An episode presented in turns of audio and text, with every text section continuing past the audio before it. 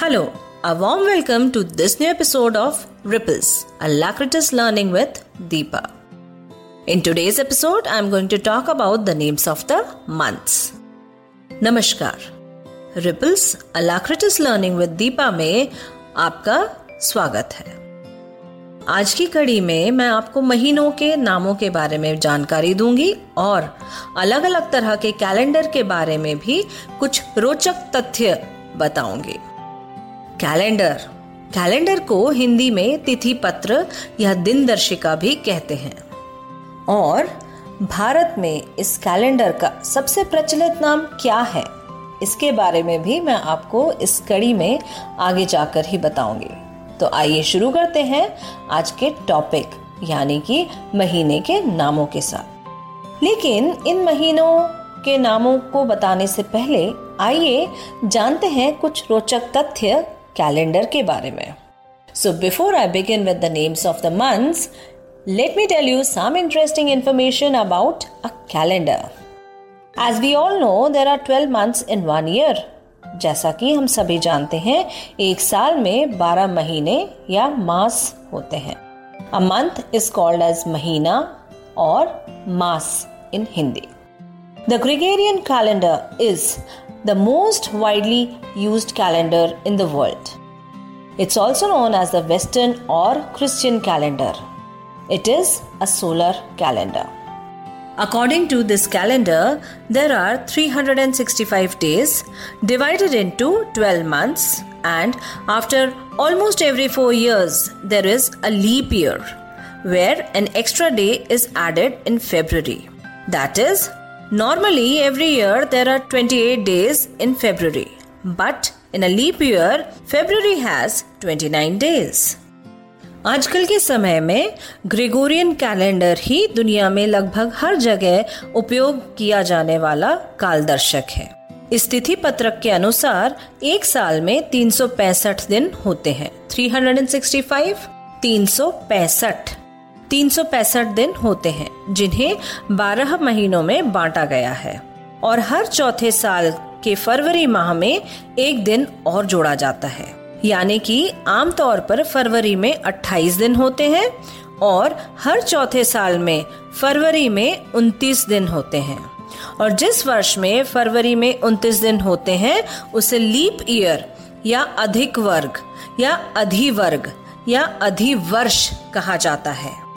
तो अंतर्राष्ट्रीय तौर पे मान्यता प्राप्त इस कैलेंडर के अलावा एक और कैलेंडर है जो भारत के ज़्यादातर हिस्सों में आज भी प्रचलित है apart from this calendar there is one more calendar in India which is more prevalent in almost all the parts of India And this Indian calendar is different from this Western or modern Gregorian calendar.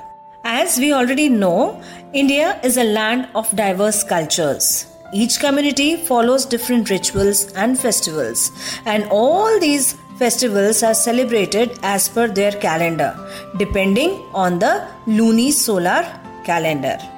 जैसा कि हम सभी जानते हैं भारत में अनेक प्रकार की संस्कृतियाँ प्रचलित हैं अलग अलग तरह के लोग अलग अलग रीति रिवाज अलग अलग भाषाएँ और अलग अलग रिलीजन्स रिलीजन्स यानी कि धर्म। इन सबको मानने वाले बहुत सारे लोग हैं। और इन्हीं सभी फेस्टिवल्स या त्योहारों को मनाने के लिए अलग अलग तरह के कैलेंडर्स को फॉलो किया जाता है। और भारत में सबसे ज़्यादा प्रचलित जो कैलेंडर है, वो एक लूनी सोलार कैलेंडर है। Now the question comes what is lunisolar lunisolar आखिर ये क्या चीज़ है? तो इस लूनी सोलर कैलेंडर को पंचांग भी कहा जाता है। पंचांग, भारतीय कैलेंडर को आमतौर पर हम पंचांग के नाम से जानते हैं। Now this word panchang has been taken from the Sanskrit word panchangam. That means which has five parts पाँच फाइव अंग पार्ट्स तो पंचांगम जो है एक संस्कृत भाषा का शब्द है जहाँ से पंचांग की उत्पत्ति हुई है। इस कैलेंडर के पाँच प्रमुख अंग हैं। This calendar has five important parts they are chandra din the lunar days, Chandramas, the lunar अर्ध दिन हाफ़ डेज़ सूर्य और चंद्रमा के कोण that means the movement of sun and moon in relation to the settler constellation or Sordin or solar days. So these are the five important parts of the lunisolar calendar. So basically a lunisolar calendar is based on the movement of sun and moon in relation to the settler constellation.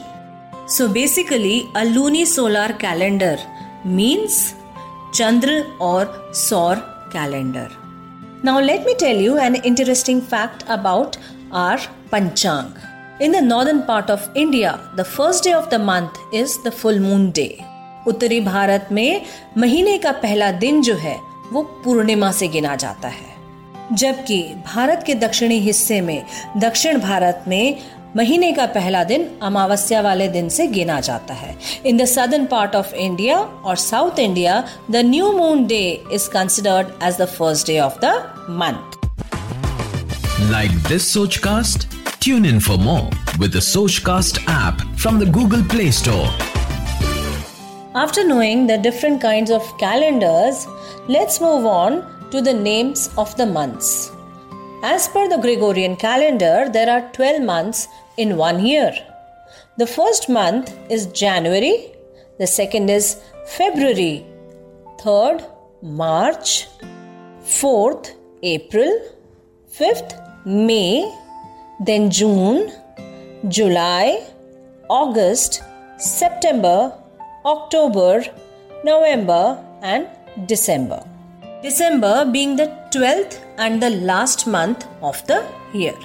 Now, these names or these months are called as January, February, March, April, May, June, July, August, September, October, November, or December.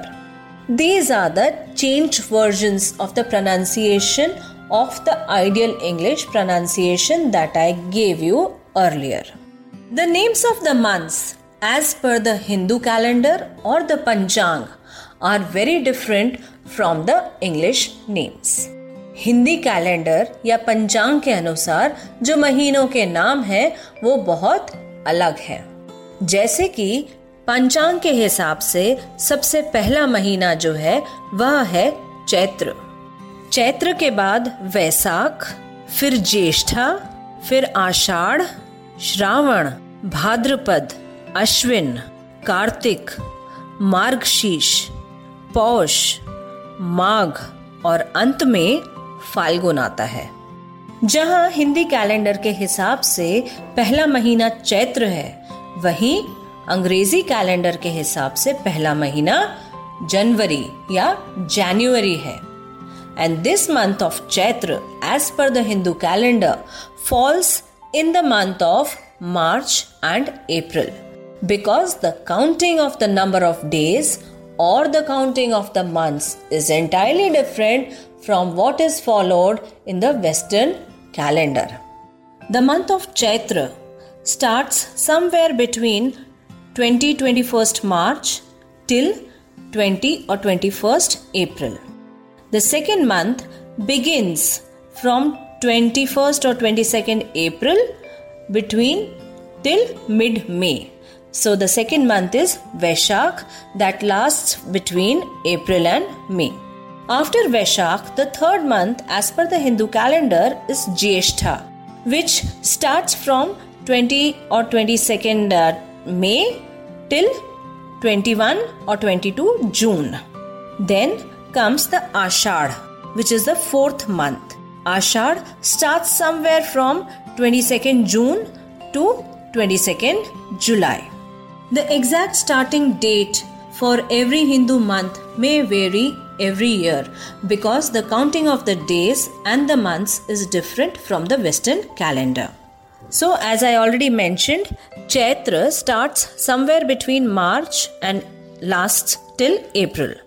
Vaisak starts from April till mid May. Then comes Jyeshtha, from May to June. Ashad is somewhere between June July.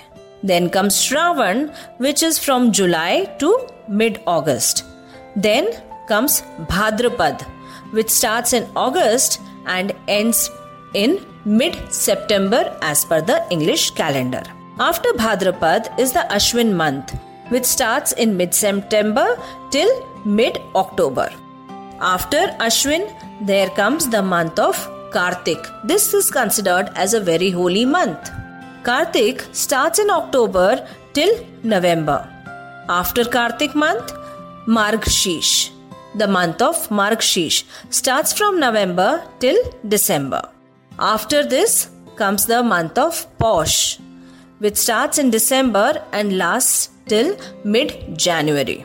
After Posh, the month of Magh, which starts from mid January to February. And between February and March, the last month as per the Hindu calendar is Falgun.